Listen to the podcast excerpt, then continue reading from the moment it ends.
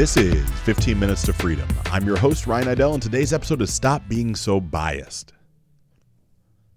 Today I'm going to share with you why my own bias literally almost cost me tens of thousands of dollars. So bias exists everywhere.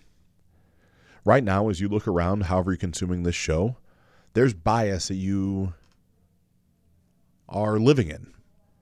Now, bias doesn't have to be something as significant as racism or sexism, but there's bias that's there, right? Like, it's okay to have bias towards enjoying black cars versus white cars, right? That's a bias. There's a bias towards enjoying Mexican food versus Italian food. That's a bias. There's a bias to enjoying football versus basketball. That's a bias, right? Like, part of the understanding of where this show is going is having you recognize that bias doesn't necessarily have to be this catastrophic event. It's something that we live with. We all have preferences. Bias and preferences in my life or in my world, or even by definition, can almost be interchanged. And so I had this bias a long time ago. And really, it's crazy when I say a long time ago, the better part of twenty weeks ago, that I was not supposed to coach women. It was just not on the radar, right? My message, who I am, the coaching I offered was one hundred percent for men. I'd only ever had men clients before, or male clients. As I put out an offer in this show to work with me, you know, it was called One of Seven, where seven individuals, I would discount down my prices to something that's phenomenally, phenomenally low versus the service that you get. And all you had to do was email in and ask about it. And I launched this episode and I got hundreds upon hundreds upon hundreds, thousands, thousand, however you want to say it, of emails of people that were interested in working with me. And wouldn't you know, the majority of them were female. By the nature of that statement, I have to somewhat assume, which I know what that can make me, that as you are listening right now, there's a chance you are a female yourself. I love you for that. I love you for that because when I started this evolution of podcasting, I had yet another bias and story in my head. That story was the fact that I was not for women, period. The fact that this show, my mindset, my methodology, even the way that I spoke was one hundred percent gui- guided towards men. If you go back and listen to the first thirty, forty episodes of this show, gosh, I think I'm probably close to one eighty by this point. Go back to the first thirty or forty episodes. Not only does the quality of the audio sound different, but so do I. I'm a little more aggressive. I'm a little more hard-edged. There's a lot more vulgarity. It's a male-dominated message. And I remember seeing feedback in one of the original reviews of this show. It was from a woman. Literally gave me like a one-star review. This is incredible content if you are a man, but there's nothing here for women. Like, man, that's... I even had an episode about it. They literally launched a podcast episode defending my position back then from a place that was not wholehearted. You see, I understand from my current level of reality and my perception of what I was doing, I was basically masking how I actually felt by hopping on the mic and being able to share and pontificate about how great this show was for everybody and how this woman had no idea what she was talking about. It was actually because I knew what she was saying was correct. I just didn't want to face it. It's just factual as I go through this life. I can speak to a man a certain way and I can speak to a woman another way, or I can kind of just be the best version of myself, speak what comes to mind, and let who's supposed to listen to it and hear it receive it. After all, that's why you're here right now. For whatever the reason, for whatever the time of day, you have decided to give me an opportunity to fill your ears with something of value, and I love you for that, both men and women. But I've walked down this path and now have more coaching clients that are females than I do that are males. I have some phenomenal rock star women, business owners, top sales executives, movers, shakers, people that have, are traveling all over the globe right now. Like, I have some incredibly impactful women that are literally changing the way that they live their lives based off how we work together. More times than not, they are quicker to adopt a coaching protocol. They are quicker to say yes. They are quicker to pay. They are more f- thorough. They follow through to higher capacity, and they end up getting more shit done.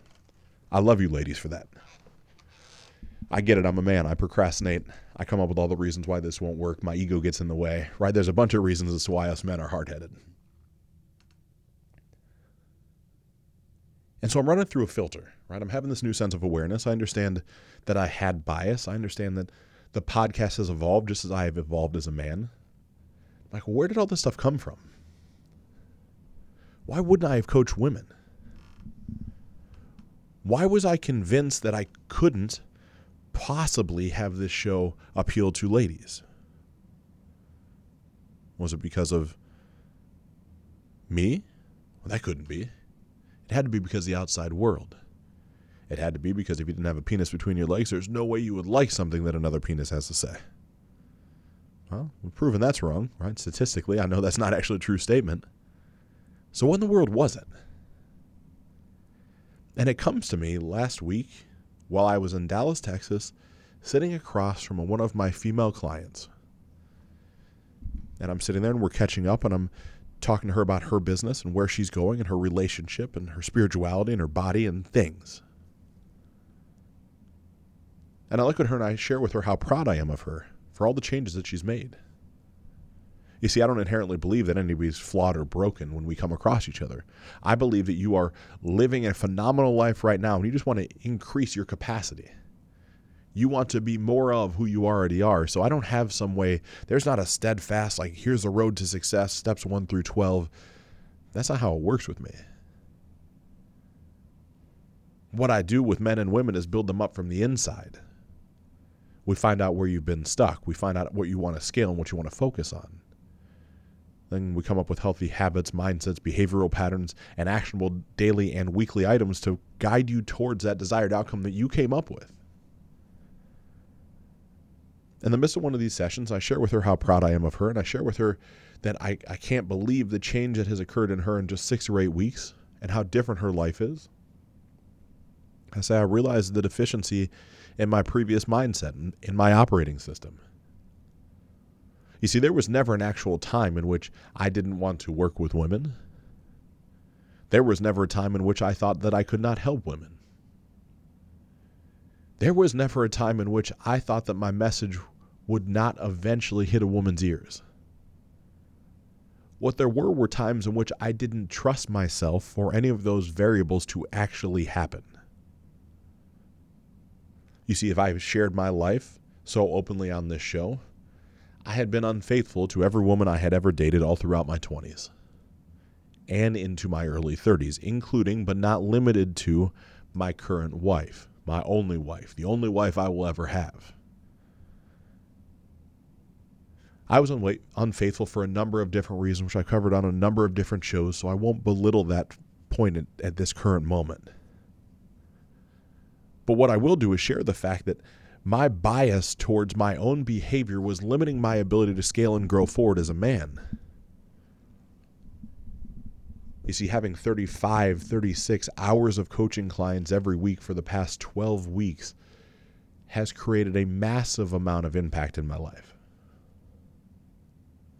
It's created a level of self-awareness, a way to navigate through tumultuous waters, a way to speak to men and women that impacts them, a way to look into your heart and soul and help you find the best version of you has all been created from the time under tension that I've just went through. But what's also given me is maybe the biggest gift so far. And that's the fact that the bias I had to my own past behaviors doesn't have to still exist. You see, I can sit across from the incredible women that live down in the Dallas, Texas area. I can sit with them on two consecutive days, face to face. I can call my incredible wife, tell her that I'm with these women. My wife trusts me, knows me, knows I would never disrespect her. My clients have no interest in me in any sort of physical manner or emotional manner. We are there to get work done. We are there to make impact. We are there to change the trajectory of their life and pull out the best version of themselves. They exude no sexual energy towards me, and I exude none towards them. What I'm simply doing is showing up with them face to face, just as I would on a Zoom phone call, just as I have on the telephone, just as I do as you are consuming this right now. I show up as the same person every time. And I'm realizing after back-to-back sessions, not in consecutive hours, but in consecutive days, that I've had my narrative all wrong. That the bias of the man I used to be has clouded the vision of what's possible for me going forward. That I had it set in my mind that if I was to talk to a woman every week for an hour to an hour and a half, and if we were to share intimate details of their lives with me, that certainly there would have to be some sort of potential sexual innuendo that would come across. But there's not. There never has been. And there never will be. And there never has been and there never will be because I finally treated the root cause. The same way I help my clients treat the root cause. You see, symptoms are just manifestations of something that are deeper issues. And the fact that I was unable to be faithful was something that was much more deeply rooted inside of me than just the sheer fact that I was an asshole. Right? That's the easy way. That's the societal way of putting labels and boxes around people to make them feel comfortable. I truly believe in reform. I believe in reform in the, the psyche. I believe in reform inside the penal system. I believe in reform inside of you and how you feel. But reform has to start from a certain level of acceptance. And I now accept the fact that the bias that I had to working with women was not based around what they had ever shown me. It was based around the fact of I used to be an incomplete person. I was an incomplete man. I was someone that thought I had it all figured out, that anytime I had the opportunity to do something, I was certainly going to take it. Right? The old me, the me of five or six years ago, is in Dallas, Texas, has the ability to do anything that I want to, get in my mind, get away with it, pull off any sort of shenanigans that had ever crossed my mind, and I would have went for it. And what happens instead? My wife calls as I'm at Whole Foods with one of the ladies I had a meeting with. I actually hand the phone over for this lady to answer it and say hello to my wife. Because our relationship is stable and solid, and it comes from a fact of self-love and appreciation and open communication between her and I, which has helped me literally completely eradicate the bias that I had for myself. Think how powerful that would be in your own life if you could start operating from a place without bias, without the bias of your past indiscretions that don't have to dictate what's going on in the future. I've shared it before and I'll share it again. Doctor Joe Dispenza has a, a quote, a sentence, a saying: you can be defined by a memory of your past and be propelled forward by a vision of your future.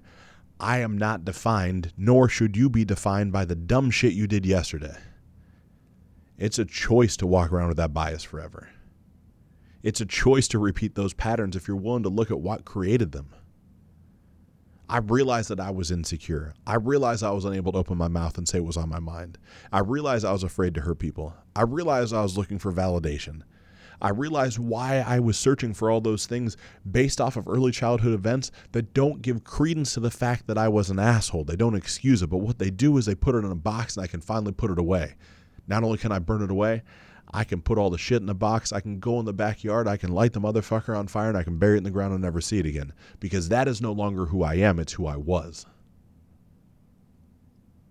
So where in your life are you letting the bias of things you have done in the past dictate who you are in the present moment? Is it inside the gym? Is it the fact that you've got a story running in your subconscious, you can never stick to a workout plan? You just never stick to it.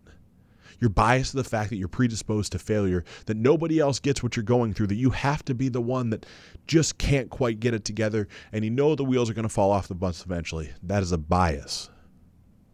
It's not true. It doesn't have to be. Let's work through that together.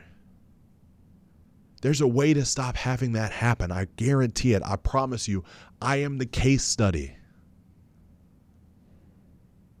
Maybe it's not your body. Maybe it's inside your relationship. Maybe you have bias as a female that you are just always going to be cheated on because that's what you have experienced as a woman. So you just think every man is a piece of shit and a dog. I get it. I was one. But is that bias serving you? Is that bias helping you get the relationship you want? Is that bias fulfilling the need for you to stop feeling lonely? Certainly it's not. Let's work on that. Let's stop that together. You deserve more than to have to live the rest of your time here feeling that way. And what about inside of business? Imagine all the biases you could possibly have right now in business, from the right person to hire to what networking event to go to, to what job to have. There's biases that exist everywhere, and all of those biases are limiting your ability to produce. But they're all coming from a fact of something that has happened. You see, I'm one hundred percent certain that we are habit-based creatures. We are not the superhuman supercomputers that we think we are. We are advanced pattern recognition machines.